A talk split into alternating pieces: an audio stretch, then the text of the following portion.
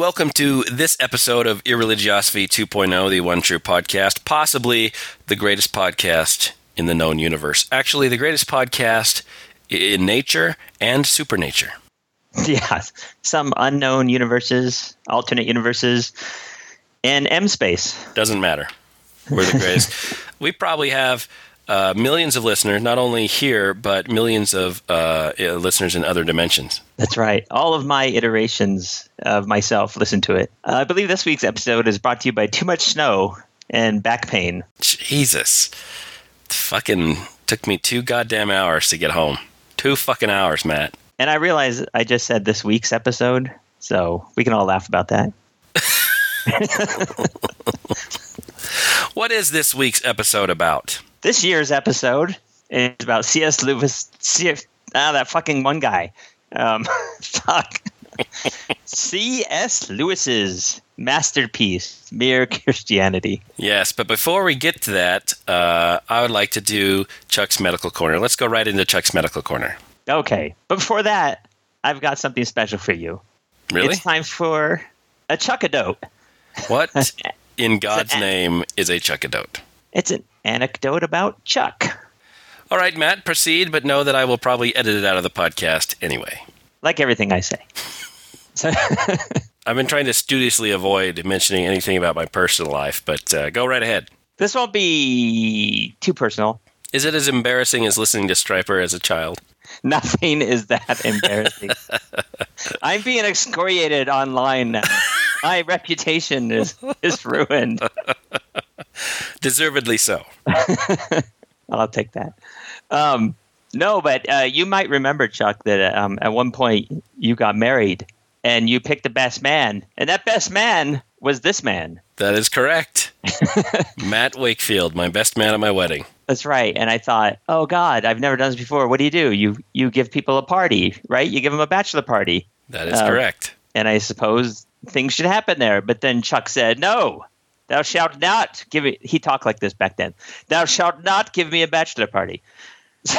really? I actually told you not to give me a bachelor party. You did. You said you said you didn't want one. Um, so I gave you one anyway. But do you remember what it was? No, I thought you just had a bachelor's party without me. well, I did. I did. I knew but, it. Uh, that's his regular Saturday night at the strip club. this one's for Chuck. Um, no, we. I took you um, skydiving. Oh, that's right. oh my god, I thought that was a birthday present. It was one of those things that kind of counts for everything, you know.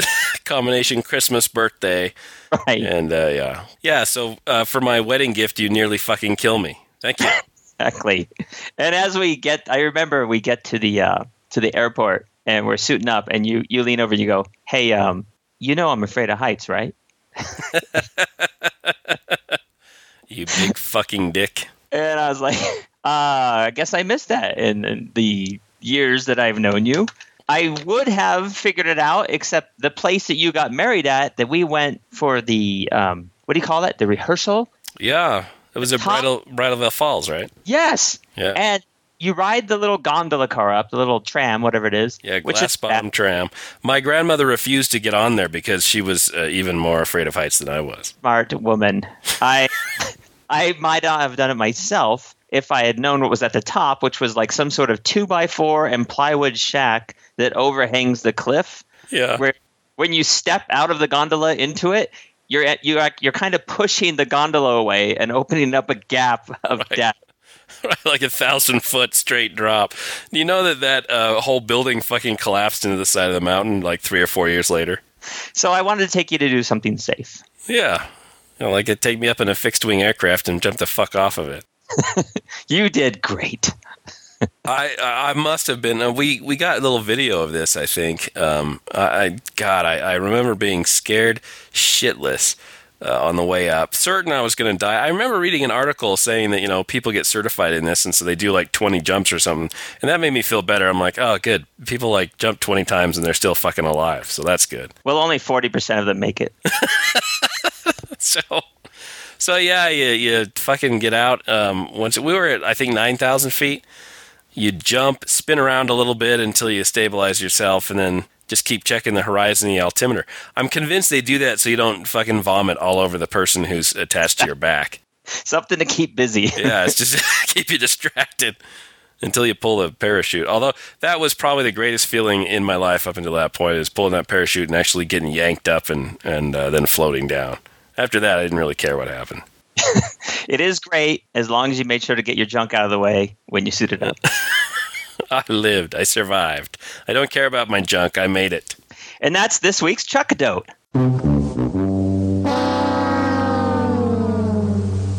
Uh, all right, now that Matt has used all of the time for Chuck's Medical Corner, I suppose we should get into C.S. Lewis. Oh, do we have to? Clive Staples It was painful. Lewis. Clive Staples Lewis, Matt, was born in 1898. Do you know that at the age of three, he demanded to be called Jacksie? What? I, I mean, I was going to say if my name was Clive Staples, I might go with something else, but Jacksie? Apparently, Jacksie was the name of his dog. Thou shalt call me Jacksie.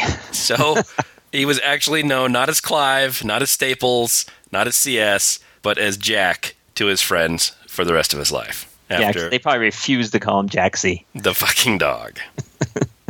Uh, Call you Jacksie, Clive. We're we're going to talk about mere Christianity, but uh, I let, let's do a little bit of, about his life first.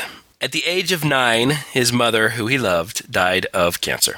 Now, his dad, being the sensitive soul that he was, immediately took this opportunity to send Jacksie off to boarding school. Oh, Jacksie? Fuck you, little nine-year-old boy. now that your mom ain't here, I ain't taking care of you either. So he shipped him off. Uh, C.S. Lewis hated this. Um, at uh, Malvern College, he had to put up with, with what they called the fagging system. You know what the fagging system is, Matt? The faggings. Is that when. Is that when they throw cigarette butts at you? I don't know what it is with uh, the English and the term fag, but it's uh, cigarette butts, and it's also their name for this sort of hazing system. Um, you know, like in fraternities, right? Yeah, this fucking Hell Week. Uh, in Malvern College, the upperclassmen put the underclassmen through this fagging system where they just fucking brutalized them, and the lowerclassmen would kind of toady up to the upperclassmen and you know beg not to be brutalized, but they get brutalized anyway. And then when they became upperclassmen, they would in turn brutalize the younger classmen. Ah, the circle of life. So, hence the term fagging system. I guess. Yeah, I don't. Because there's know. butt sex in there somewhere. I don't know uh, where that came from. Anyway, uh, he actually escaped this in 1914, where he studied under the atheist William Kirkpatrick, who was a um, philosopher who taught C.S. Lewis critical thinking skills. Well done. Yeah. well done, Kirkpatrick, you fucking moron. Uh, Lewis volunteered for World War One. Didn't have to go. And Lewis was he didn't like the fagging system because he was he was kind of a, a nerd actually. wasn't very athletic. Probably got the shit kicked out of him on a routine basis. So uh, he didn't have to go in World War One because I think uh, he could have gone into academics or anything like you know blah blah blah. Anyway, he volunteered for it, and he was actually wounded in combat. Now, if not for his service, he probably would would not have gotten into Oxford. He, he later attended Oxford. I don't know if this is well known or not, but C.S. Lewis was terrible at math. He he never would have passed the uh, the math portion. You know, they have like the their version of our SATs, where you have math and verbal. Uh, he would have excelled at the verbal, but he never would have passed the math portion of the exam. But because of his service, that entrance exam was waived, and so he got into Oxford. Oh, nice. Well done. Nice work. That's how you. Uh, I should have done that. Lewis was a, an atheist. And you know, when they say this, I never know what to believe. You know, were they an avowed atheist? Were they a hardcore atheist? Did they re- reason through all this shit and come up with that, or did they just kind of default to atheism because their family wasn't all that religious? You know, I That's don't know. what I'm thinking. Whenever I hear that, I'm thinking you're a default atheist. You just you never cared about it until you converted. And so he became a theist in 1929 after he was arguing with a number of Christians he met at Oxford, including uh, Catholic J.R.R. Tolkien. Uh, he wrote an allegory about his conversion that was called The Pilgrim's Regress, which is, I guess, a, a reference to some obscure 17th century n- novel called The Pilgrim's Progress. Uh, it was widely panned. no one really liked it. Perhaps because it was too fucking obvious an allegory. All right, Matt. Um, the character starts out in a village called Puritania. Pure. I wonder what that means. Yeah, it was peopled by a bunch of Puritans, basically. So, um, you know, Lewis is, is never one to be subtle, and um, that uh, Pilgrim's. Wait, in in the in the Chronicles of Narnia, I mean, I had no idea what was going on there until the end. Actually, with, it's Jesus. actually, it was a big surprise. Narnia is clearly allegory, although that claim really pissed off C.S. Lewis. He did not consider the Chronicles of Narnia to be allegory. He did not. No, and and he bristled at it. Maybe because you know the Pilgrim's Regress was such a fucking obvious sledgehammer allegory that by comparison Narnia was a slightly less obvious allegory. I don't know. C.S. Uh, C.S. Lewis bristling at that accusation reminds me of Kirk Hastings getting boxed into an intellectual corner. yeah, Lewis would say, you know, you can read all of Narnia without even understanding that it's allegory, or, or I mean, uh, it has a Christian undertone. Uh, it, you know, and he says it's a different story, right? It's a it's a different story. It, you know, even though Aslan is a Christ-like figure, and he sacrifices himself and he's sinless in in exchange for someone who is uh, I don't know committed treason or was a traitor or whatever this Edmund yeah. character, uh, and, and he was humiliated and tortured and, and killed and and then died, and then a fucking stone slab cracked in two, just like the uh, veil at the temple, and then he comes back more powerful than than than he was before. It's not an allegory, you see, because it's he's a lion. I don't get it. So, he says that you know you can read the Chronicles of Narnia without understanding that it's about Christianity. Uh, did you get it when you first read Chronicles of Narnia? Uh, yeah, but I was very Christian too. So does that yeah. count? Yeah, you know, I was Mormon and I read it in the sixth grade, and I'm like, wow, this is fucking obvious. You know, the part that got me is if you read the whole series at the end when he meets, uh, I can't remember what the people are, but um, there's some people that are that they worship some other god, and and one guy turns out to be good, and he just says to him like, everything you've done for the other guy, I just I'm taking it on me. All the worship you gave him, that's my worship. And I always thought, well, that's a that's a great way to answer that question of like what to do with all those other people in the world that never knew about Jesus. You know, I'll just co-opt their worship. right. I've taken that. Lewis uh, actually told someone, you know, because he often replied to fan letters. He said to the parents, "Don't explain this to the children. Uh, children, don't explain the Christian underpinnings to it, because then when they go to church, they'll love Jesus like they loved Aslan, because they'll see the the similarity." And you know, I'd reply, you know, if you have to explain it, if there's something to explain, Jacksie, it's a fucking allegory. anyway. Jacksie. Uh, Mere Christianity. Um, you know, it, it actually, uh, this uh, Pilgrim's Regress, even though it wasn't very popular, um, it actually sparked uh, his interest in literature and um, set him on the road. And he actually went on a writing spree for the next 15 years. writing tons of different stuff, but you'll notice a, a, a, subtle thread running through all of them. You know, everything that he wrote had obvious Christian overtones. You know, from Chronicles of Narnia to to uh, his science fiction trilogy, um, the Malacandra and Perelandra stories, and um, his, his, his poetry, and you know everything. Everything had Christian underpinnings. Uh, his most famous work, uh, probably, is Mere Christianity. That began as a series of wartime radio talks Lewis did during uh, World War II, I think from 1942 to 1944. He uh, became president of the Oxford Socratic Club, where he sharpened his apologetic skills by arguing with atheists. He was part of a, a, a group called the Inklings with J.R.R. Tolkien, where they'd meet in, in a bar or a pub and read portions of their unfinished works for critiques uh, by each other. Um, these works included Lord of the Rings and Narnia, or what would later become them. Uh, Tolkien, interestingly enough, did not particularly like Narnia because he thought it was too obvious an allegory.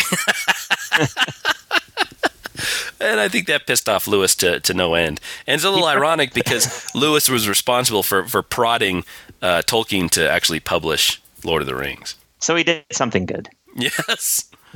uh, Lewis married Joy Gresham uh, later on. Uh, she died three years later from cancer, much like his mother died at age nine from cancer. Um, he wrote about this mourning process in a uh, Grief Observed. Now, Matt, he also wrote a book called Surprised by Joy, uh, I think it was about that one time where his wife offered him anal, but uh, I can't oh. be sure. Oh, Nothing? You got nothing? Ah, I'm sorry. I hear the word anal and I clam up. you need to drink more fucking caffeine. Jesus Christ, you're falling asleep on me. All right. Um, C.S. Lewis died on uh, November 22nd, 1963. That's actually the same day J.F. Kennedy was shot. Uh, so uh, Lewis's death was kind of buried back on page nine. Yeah. That's why I didn't know about it. So that's pretty much C.S. Lewis in a nutshell. Now, there are some things I actually like about C.S. Lewis, Matt. There are some things I actually admire about C.S. Lewis. Like what? Well, a little known uh, fact about C.S. Lewis he actually donated over half the royalties of his books to charity. That's admirable. What charity? I don't know. Probably some fucking Christian charity. I'd like to, uh, yeah. I'll withhold my congratulations when I find out. Uh, C.S. Lewis did personally respond to letters from his fans, and, and Matt, I know uh, from personal experience by the the fucking mountain uh, avalanche of email I get every day because of my fame and popularity, how difficult it is to to personally respond to each and every fan. You didn't, you didn't get to that email last week, did you? I, I sympathize with this, Matt. You're like C.S. Lewis. Um, Yeah, I don't hate the guy. I enjoyed his books growing up. It just uh, his logical processes are interesting. Yeah, right. I, I totally agree with you. Lewis Lewis is not a rigorous thinker. Whatever Kirkpatrick taught him, if it was good in the first place, C.S. Lewis is, has left. Uh, I mean, it, this is abundantly clear, even by a cursory reading of Mere Christianity, or even fucking Narnia, for that matter. This is not is not a very great mind. Even though some people have called him the foremost fucking apologist of the 20th century. Now, how is that goddamn possible that in the past you got people like Descartes and, and Augustine and St. Aquinas, you know, actual great philosophical minds, and in the 20th century we're stuck with fucking C.S. Lewis. And Kirk Hastings. Uh, yeah, who is C.S. C.S. Light, basically. Right. Also, and this may be a factor the the time period that he was in, but he um, is often uh, criticized for writing misogynist things. Now, um, I, I hesitate to bring this up, Matt, because uh, I myself have been uh, accused of being misogynist. I don't know where that I don't know where that came from, Matt. Uh, it's all your bitch talk, bitch. in the past, this this very podcast has been criticized by being uh, misogynist. Oh, yeah, it is. Or what? I've never understood Fifty that. percent less misogynist now. Never understood that. Just just because one of us uh, mistakes the vice president of the American Atheists for fucking uh, David Silverman's secretary, I don't understand how we could be considered misogynist. Did that happen? Yes, it did. oh, that wasn't me, was it? I hope not. No, that that host will remain na- nameless. I, I want to tell you though that that uh, is his stu- fucking C.S. Lewis's stupid space trilogy. Have you heard of this or read this? His space trilogy. I, I didn't even hear of it until you just brought it up a minute ago. Oh, now yeah. I'm going to have to read it though. don't don't read it it's it's uh, terrible uh, let me just very quickly tell you what happens during the fucking space trilogy of cs lewis. And you won't be surprised matt to find that there are some subtle christian overtones to the fucking science fiction space trilogy. Okay. this guy gets kidnapped his name is ransom and taken to mars which in, in the marsian tongue is malacandra and he meets a fucking bunch of talking animals basically just kind of like narnia.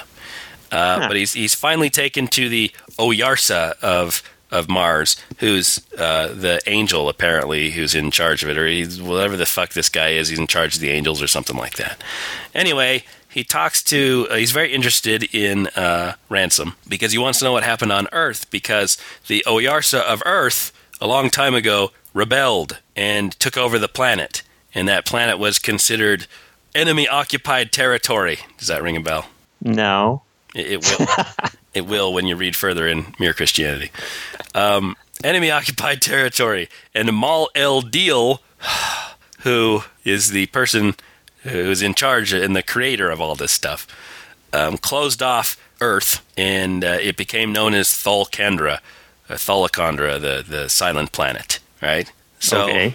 quite possibly this Oyarsa on Earth is Satan, and uh, that's why it's a you know silent planet. So everything else is unspoiled, like Mars. It's kind of this utopia. Uh, in the second part of the trilogy, Ransom travels to Venus, and he's carried there by angels instead of a fucking rocket ship. Uh, he's carried there by angels, and this time, instead of talking about, you know, the fall of Lucifer, the story's about um, a male and a female who are in a paradise and uh, are tempted by a Lucifer type person, right? So Sounds like a truly unique situation. so the actually it's pretty much just the female who's tempted and she's put through three temptations she's she's told by the way and this is why this isn't an allegory matt uh, she's Okay. told you know not not like in genesis where eve was told not to bite of the fucking fruit of the tree what she's told to is in in venus which is uh, perelandra uh, it's covered by an ocean, and there are a bunch of uh, fixed land that doesn't float, and there are a bunch of floating islands, right? So you can walk on the fixed land, that's no problem, but you cannot sleep on the fixed land. You must sleep on the fucking floating islands. And so this Lucifer type being is uh, trying to tempt her, the, the woman, to disobey God, or I'm sorry, Mal El and her husband, and sleep on uh, the fixed lands. So Ransom helps her out, you know, just be, because the woman can't really think for herself, you see. So Ransom Right. helps her overcome the temptations, and uh, she goes through three sets of temptations, and with Ransom's help, um, gets rid of all of them. And uh, unfortunately, Ransom understands that this guy, who I think his name is Weston, is no longer just a sinner. He's become a sin, and so he must kill him because he'll keep tempting this feeble woman until she finally gives up, and then paradise will be ruined. And so Ransom ends up killing uh, this Satan type character named Weston, and during the course of the battle, Matt, he's bruised in the heel. He's bruised in the heel. Yeah, just like Genesis three. Oh dear. So then they become their little. Um, uh, they become, I think, Oyarsas of the planet Venus or something, and it's a paradise. So we move on to the third book. Now, a major idea. This is called the Hideous Strength. A major idea of this third book is that there's a female protagonist who begins the story as a proto-feminist. She she wants to kind of be independent of her husband. She wants to um, live her own life, work on this PhD. But throughout the course of the novel, she slowly realizes that women have a place in the natural hierarchy, which is beneath their husband. Um, and in, in preparation for this, Matt, I listened to a, a, a lecture from the teaching company on C.S. Lewis, and I want to. I've uh, avoided the temptation to play the entire fucking lecture series because it's just one of the worst things I've ever listened to in my life. But I do want to listen. I want you to listen to this portion of it now that I've set it up for you.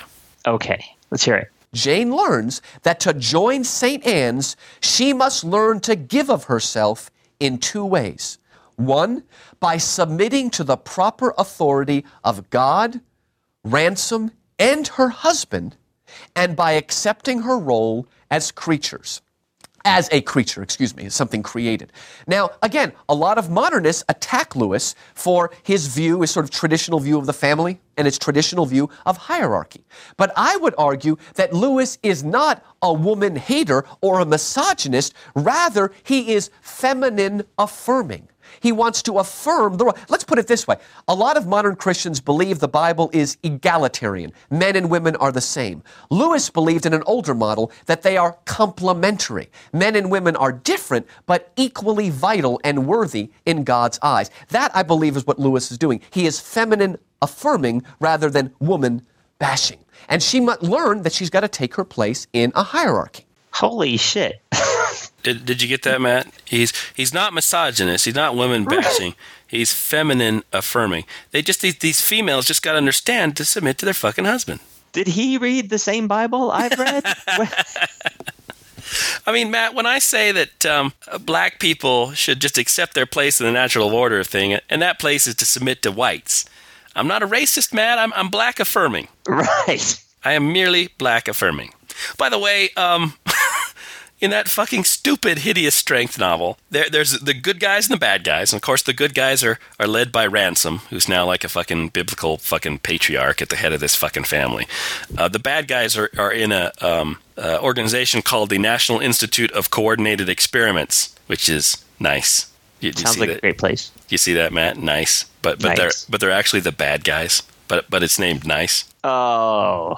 Ahaha. I see. But my favorite though is the the female character, the the good person.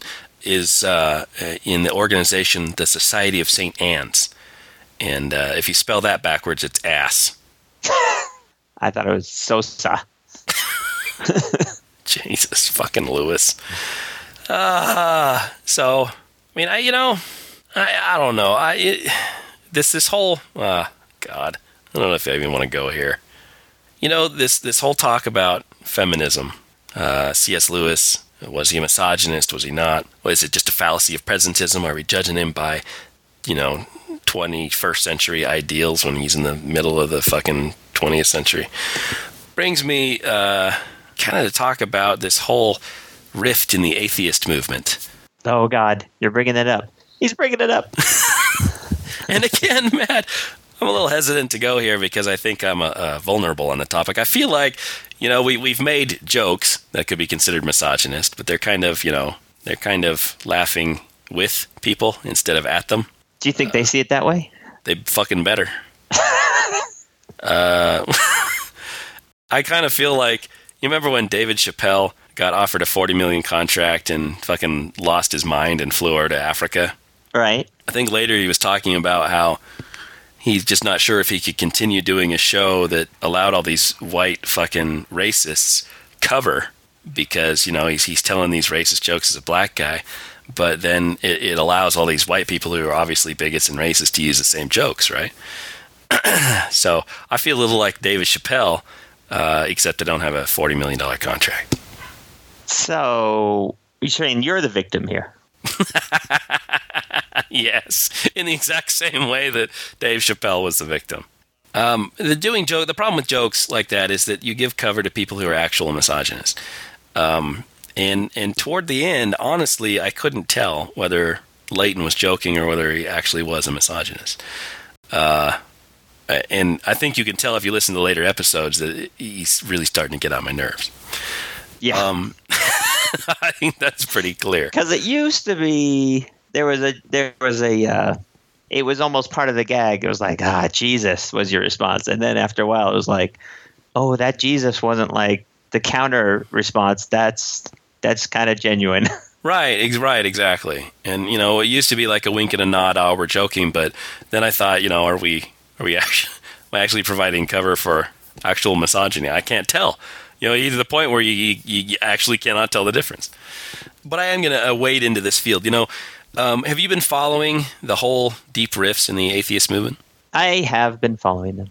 So, I mean, in a nutshell, there there have been a few events that have caused deep rifts. The first, I think, that caused it was Rebecca Watson with her elevator gate uh, fiasco, where you know a woman got on YouTube and, and, dared to say to a man who followed her in a foreign country at four o'clock in the morning in an elevator and, and hit on her by asking her to come to her room and have some coffee.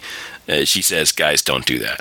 And that set off a fucking shitstorm that is going on to this day. What? It's fucking Yeah. two years later. I remember when I watched that, I had to watch I had to watch it like three times to find to find the offensive part, Right. find the What- crazy part. What the people were talking about, right? Right. guys don't do that that that was it guys don't do that uh, and that set off you know uh, rebecca watson's been fucking vilified for the last two years. Jesus h christ. Everywhere she goes you get these people screaming at her. She's got a bunch of emails and people falling around on blogs leaving these comments. It's unfucking believable to me. And, and then you have the whole uh, thunderfoot fiasco i guess on free thought blogs where Right. he uh, i guess that was precipitated by a discussion a fucking discussion about sexual harassment policies at, at skeptic conferences yeah. And that oh my god, that turned into a whole nother thing. the fact that we're even arguing whether there should be sexual harassment policies at skeptical conferences tells me how bad the fucking problem is It should have been a no-brainer. It it's been such a colossal waste of time. why the fuck would you not have a sexual harassment policy someone well, please Chuck, fucking some explain people that want to to me feel free to suck somebody else's toes and not get uh, harassed for that. oh my god At know, least and- that's the counter argument I heard. And what, what I what I can't believe, honestly, is that uh, I see these atheists who, uh, you know, apparently are on our side, uh, and and they're saying shit, the same stuff that you hear from Christians. You know, the Christians are saying gays don't want equal rights; they want special rights. You hear these atheists men's rights activists, the anti-feminists, I don't know what the fuck you call them. You hear them saying, "Women, the problem is women don't just want to be equal; they want to be superior." You know, I, I got two things to say to that. Number one, let's discuss this when women are actually equal, right? When they actually get paid the same amount of money for the same fucking job. Right. When they uh, work all their lives against um, sexist people and, and males with privilege to get to where they are, and they obtain a PhD, and they go to a fucking conference, and they give their talk on the work, the scientific work that they've done, and then most of the comments have to do with their fucking appearance. it just, I just it drives me up the fucking wall. Uh, let's talk about it. Number one, uh, when women have equal rights, then we'll discuss whether they want to be superior or not. What do you say, Matt? I say yes. Yeah. I say, uh, fuck, I just had a line of thought and I forgot when you were ranting. I'm too slow to interject with comments. Uh, the second thing I'd say is, isn't it about fucking time? Uh, You know, males have, have had the privilege and the power for all of recorded history. Isn't it about fucking time women had privilege? Yeah, and that's there's there's the problem. I was not anytime you want to he, get a rise out of somebody, just give somebody a place of privilege, and then suggest that other people should maybe be in that same position. Yes. Yes. Or even a tiny fraction of that privilege should be taken away. Oh my God, the howls. The howls and the screams. It's not fair. I've enjoyed this privilege all my life. I've gotten used to it. How dare you take it away from me? Oh, that reminds me of Karl Malone talking about the basketball players during the strike a few years ago. He's like, need to have a charity for the basketball players. sure, these guys make a lot of money, but they spend a lot of money too. I mean, come on, it's simple math. Uh, all right, so I guess the last thing of that I want to say is that uh, deep rifts. I'm I'm all for deep fucking rifts. I don't know, you know, the atheism atheism plus movement. Uh, I think again, if you read what the, what it's about, I don't know how you can argue with it. It's atheism plus social justice. I am uh, disgusted by people in the atheist movement who are not feminists. If you don't want women to have equal rights, get the fuck out of the movement or go make your own little asshole atheist group. Um, I'm all for deep rifts. I don't want to have to stand by someone arguing to keep creationism, for example, out of schools, then have to explain why I'm supporting this guy the next week when he's off fucking uh, telling uh, women that he that they should be raped. Right? I mean, these are comments Right. that have been made uh, at female bloggers that that you know, is it a joke if we rape a, a feminist atheist? You know, a skeptic. Um, I'm actually wondering this. I mean, these these are actual fucking comments. Yeah, they're, It's disgusting. The horribleness of it, I couldn't believe how bad it, it got. Right. And we're not even talking about just one comment. We're talking about people following women around, atheist bloggers, around the fucking internet and making this shit and sending them emails on a daily basis. What we should be doing is making it easier to be an Yeah. atheist and a female. You know, can you imagine that as a female you you you you get out of that fucking patriarchal bullshit of Christianity and you find people who are rational and reasonable and you join their group and they're bigger fucking assholes than the Christians were? Yeah, it's um, fuck. Why do I keep losing my train? Jesus? H Christ! I'm fucking rehiring Layton. Where the fuck is Layton? Just uh, it, it's called editing. Edit. Begin edit. well, say something. if we can't have an edit unless I put something in there worth editing. I guess I guess I'll just fucking Oh. talk to myself. I guess I'll Okay. just fucking talk to myself for an hour and a half. hey, I've been getting crap on internet. I'm supposed to just go back to agreeing with you and being quiet.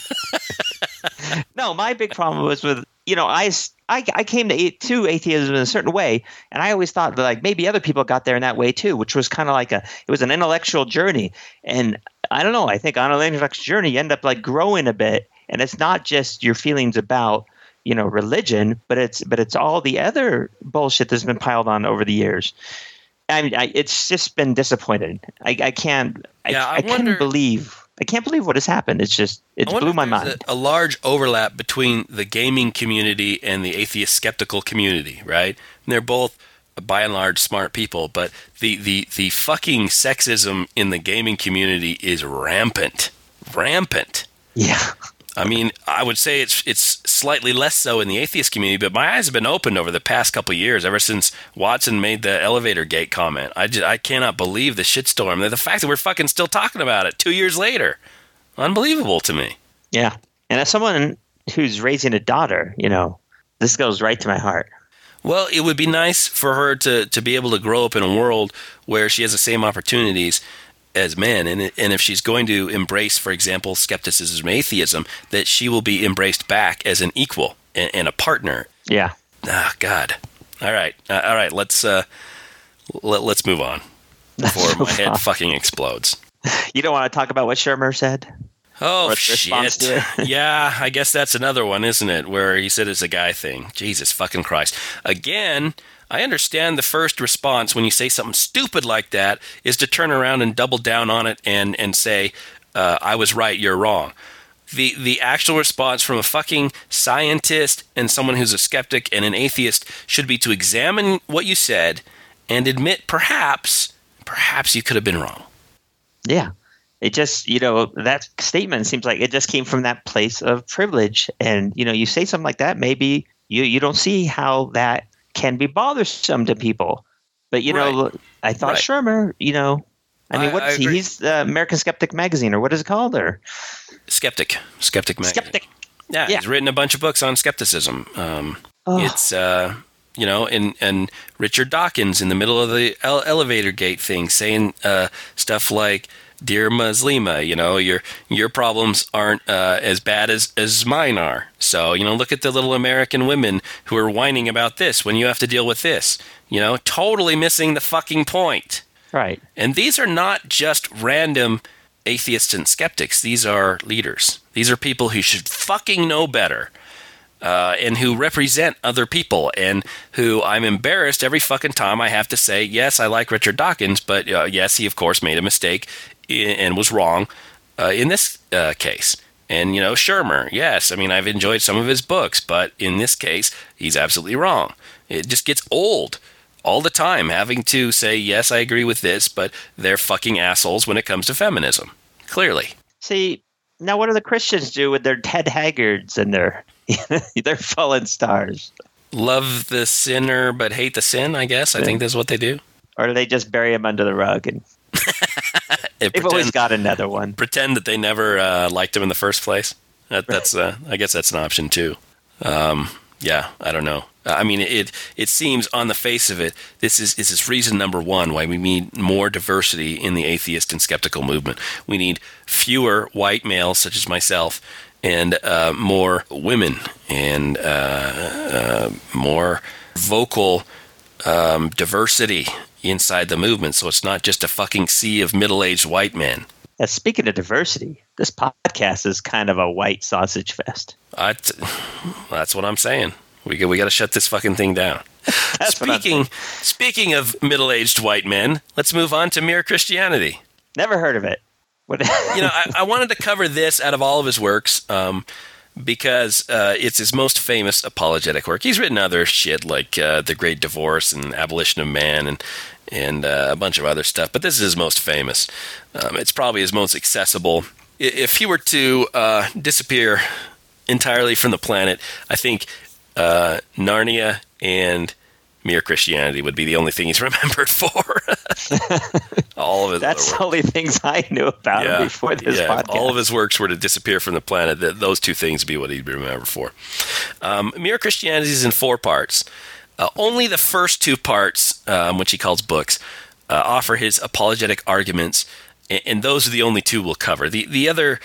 The rest of it's kind of this description of the basics of Christianity. This is what he calls mere Christianity, right? The things that Lewis believes all Christians should adhere to or agree upon. This is kind of the basics. Um, the, the this first podcast, if we ever get to it, uh, we'll cover the the first part, book one, in five chapters. Um, hopefully, two weeks from now, we'll cover the second part. What do you think? oh yeah, that's totally going to happen. or maybe we'll go on to something else. I don't know. We'll see. All right. So, Mere Christianity, Matt, book one, right and wrong as a clue to the meaning of the universe. So that's what we're talking about here. This, this actually, it, throughout the entire thing, we don't actually get to, to Christianity yet. That's in the second part. Right now, we're just talking about kind of uh, the moral argument for the existence of God. So, chapter one, the law of human nature.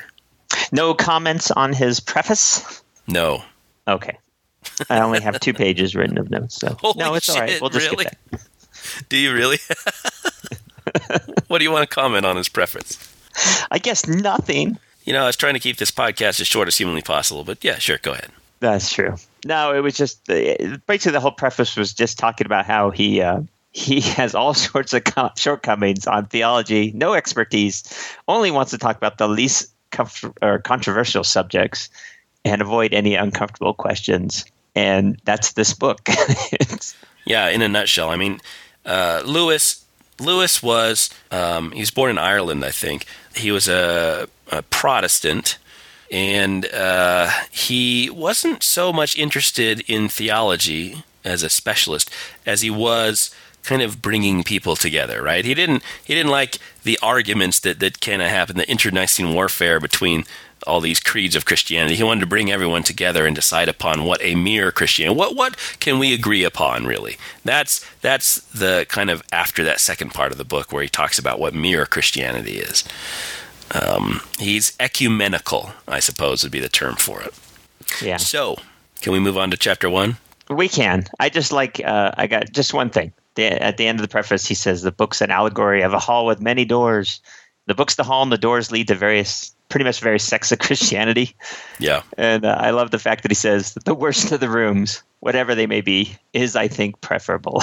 so it, it doesn't matter what kind of Christian you are, as long as you're Christian. Right. And he actually um, doesn't stop there either. He thinks that that even though Christianity is the only religion that has the complete truth, that you can find pieces of truth in other religions. So it's actually better to be religious, period, than an atheist, because at least then you'll get some type of truth.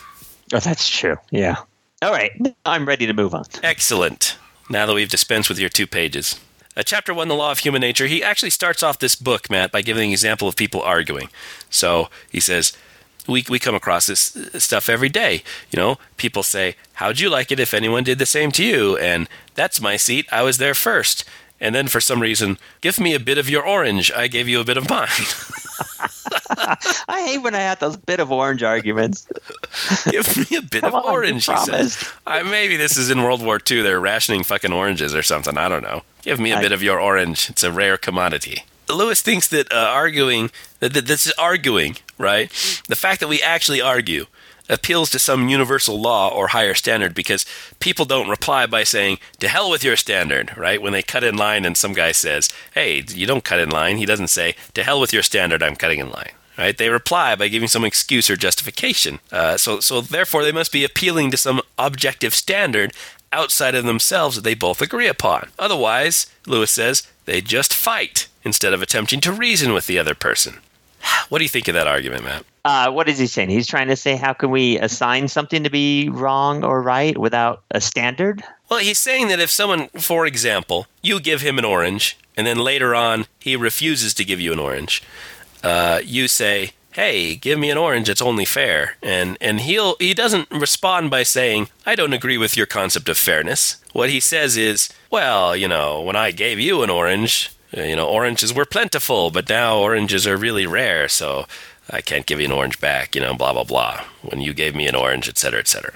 So what he's saying is the fact that we quarrel, the fact that we argue about ethics, means that we're both appealing to some higher standard that exists outside of us. It's kind of like a transcendental moral argument. That some objective set of morals exist outside of us, that we're both trying to reason the other into accepting, right? We're appealing to that higher standard. It seems a bit of a stretch. uh, you know, what kills me here, and we'll, we'll probably get into this a bit later, but the opposite of um, moral absolutism, which is what, or objectivity morals, is is subjectivity morals or moral relativism, right? So um, the relativist would object right here, right on page one. These two people, the person who gave the orange or the person who took the seat or cut in line, is obviously in the same fucking country as the other person, right? Right. So, what happens, Matt, when two cultures argue? Ah, massive chess tournament. Well, what happens is exactly what's happening while C.S. Lewis is giving these fucking lectures. War, World War fucking two. When Germany invaded Poland, did France say, "Oh no"?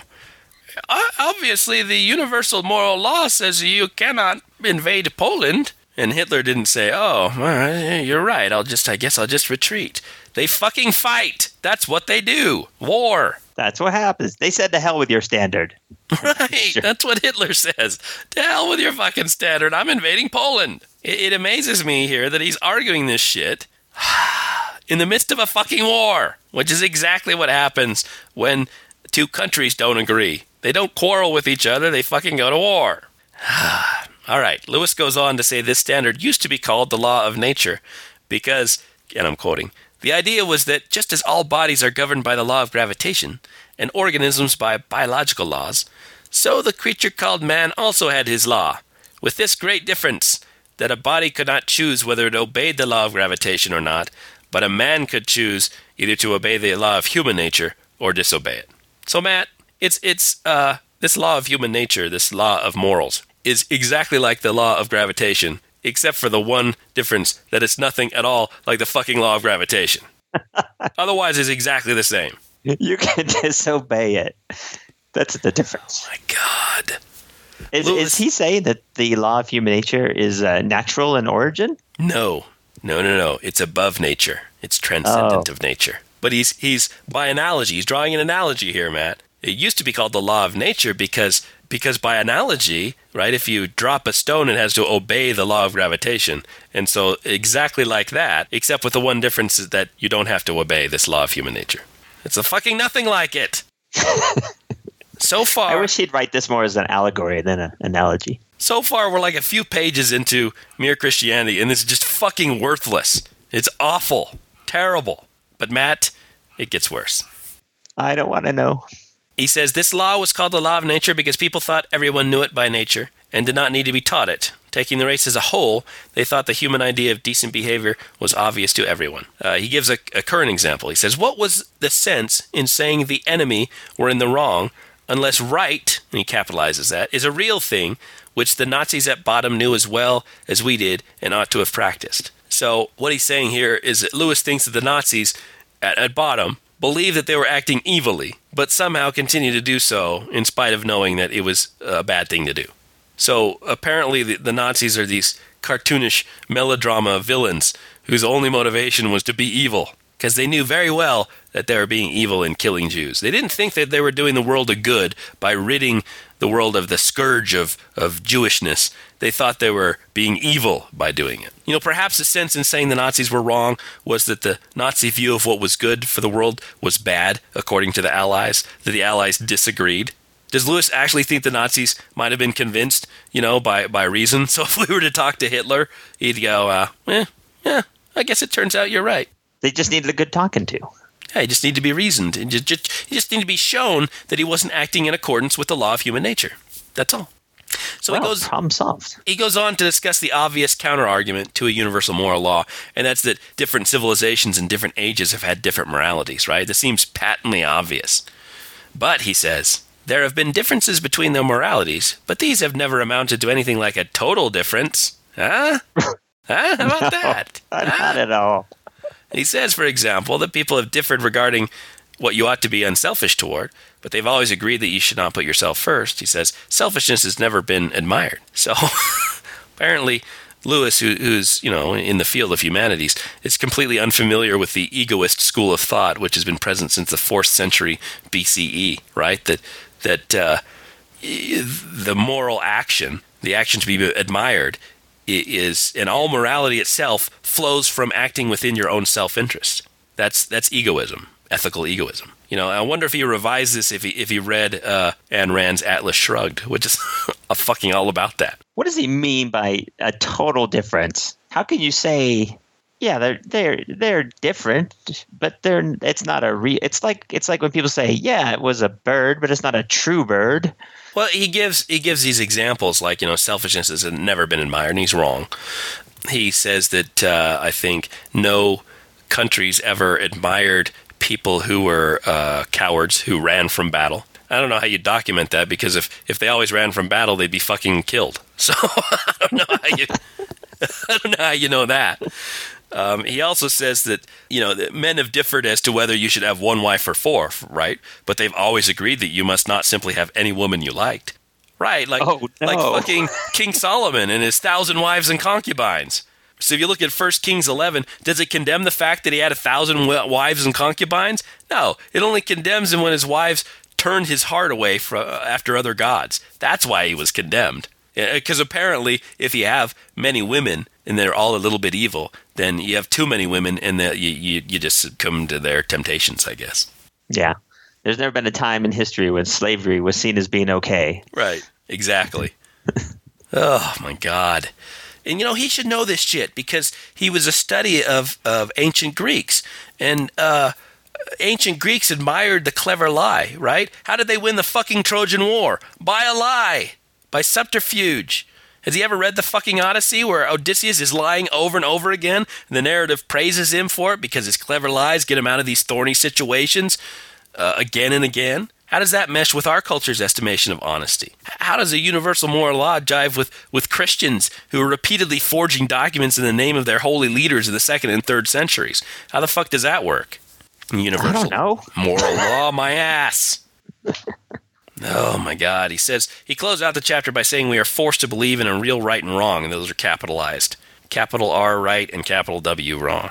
And that while we all know about the moral law, none of us are keeping it. How do we know about it? Well, because you look inside yourself, man. If someone cuts in front of you in line, for example, you get angry because that person has violated the universal moral law. All right. Well, we appear to have run out of time for this week, but uh, join us again in what should be next week uh, for the next part of our C.S. Lewis epic.